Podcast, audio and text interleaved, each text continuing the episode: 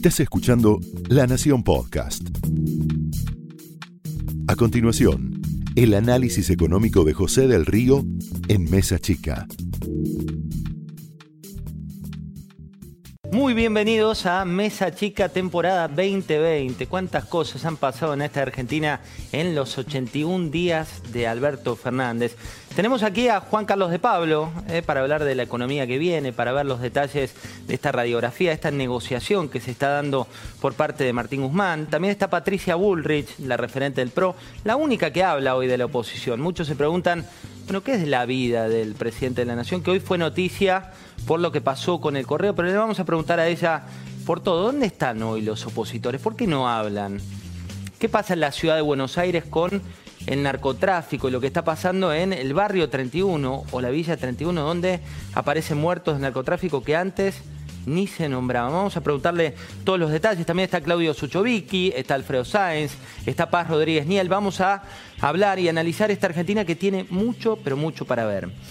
Pero antes te voy a comenzar por la vuelta a Alberto en 80 días. Pasaron 83 días desde que el nuevo presidente de la Nación asumió.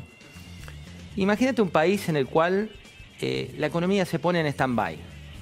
Un país en el cual se empieza a hablar de la inflación, del incremento de precios. Hoy, de hecho, el REM, que es el reporte de expectativas del mercado, lo que dicen los bancos que va a suceder en nuestra economía local, dio una perspectiva de una inflación del 40% para 2020.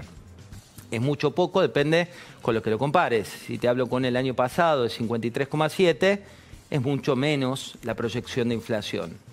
Pero ¿por qué se da esta baja en los precios?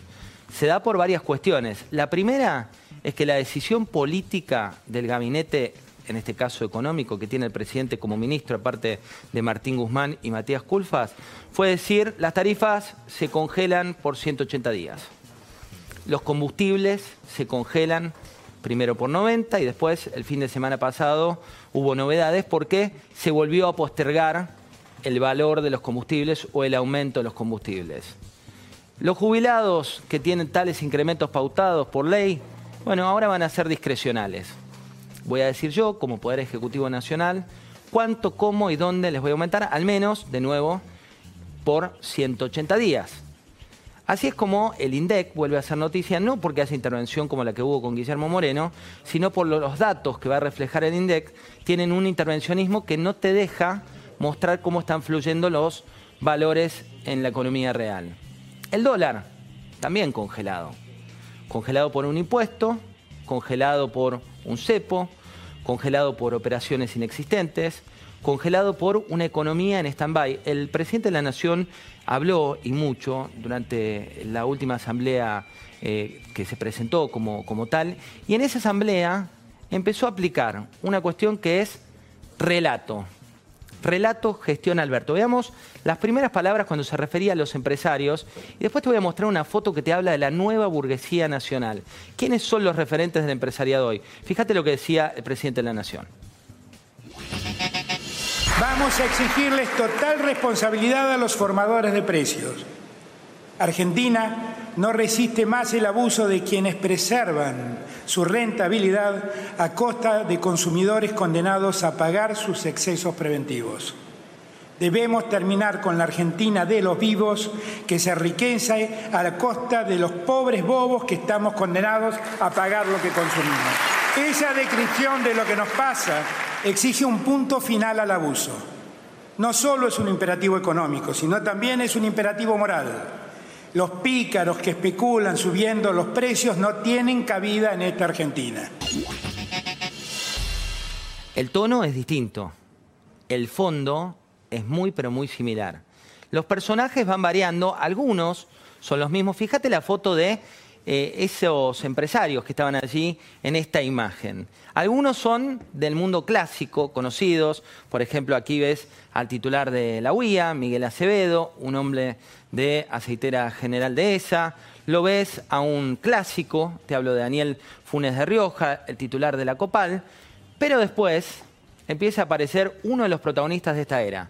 Víctor Fera. Le vamos a preguntar después a Alfredo Sainz quién es el hombre de Maxi Consumo, que tiene que ver con otra de las políticas que es la de precios cuidados. En esta liga hay un empresario que representa la construcción, Pero ¿qué dijo el gobierno de Alberto Fernández? No invitemos a la Cámara Argentina en la construcción.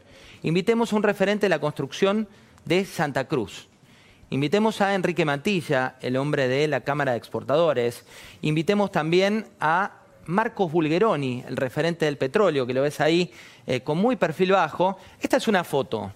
¿Qué piensan estos empresarios? Bueno, escucharon la frase por parte del presidente de la Nación y escucharon la frase de la intervención que es lo que viene. ¿Por qué? Porque se va a venir una mayor intervención sectorial, construida en el relato de los pícaros de siempre, construida en el relato de lo que decía también Cristina Fernández de Kirchner en su momento. La otra foto, la de la renovación, es sindical.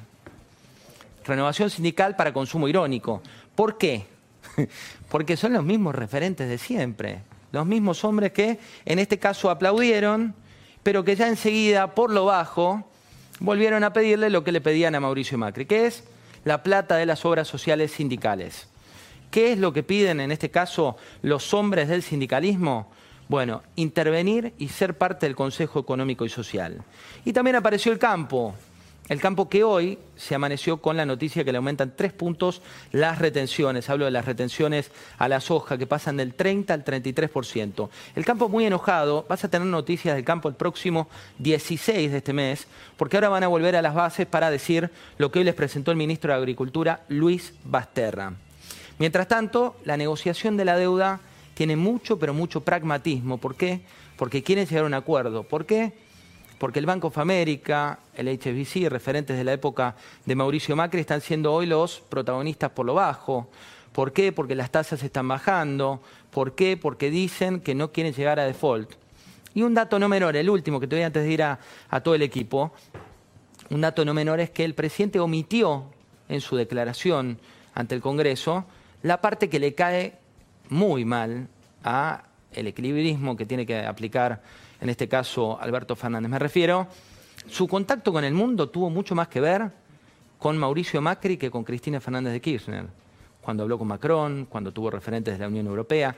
No lo dijo, ¿por qué? Porque no lo digiere el, el kirchnerismo dentro del oficialismo.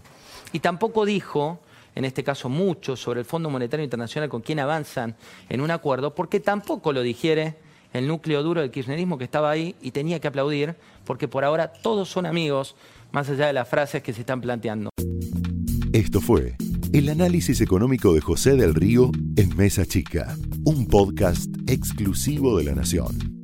Escucha todos los programas de La Nación Podcast en www.lanacion.com.ar. Suscríbete para no perderte ningún episodio. Estamos en Spotify, Apple Podcast, Google Podcast y en tu reproductor de podcast favorito. Seguí escuchando La Nación Podcast.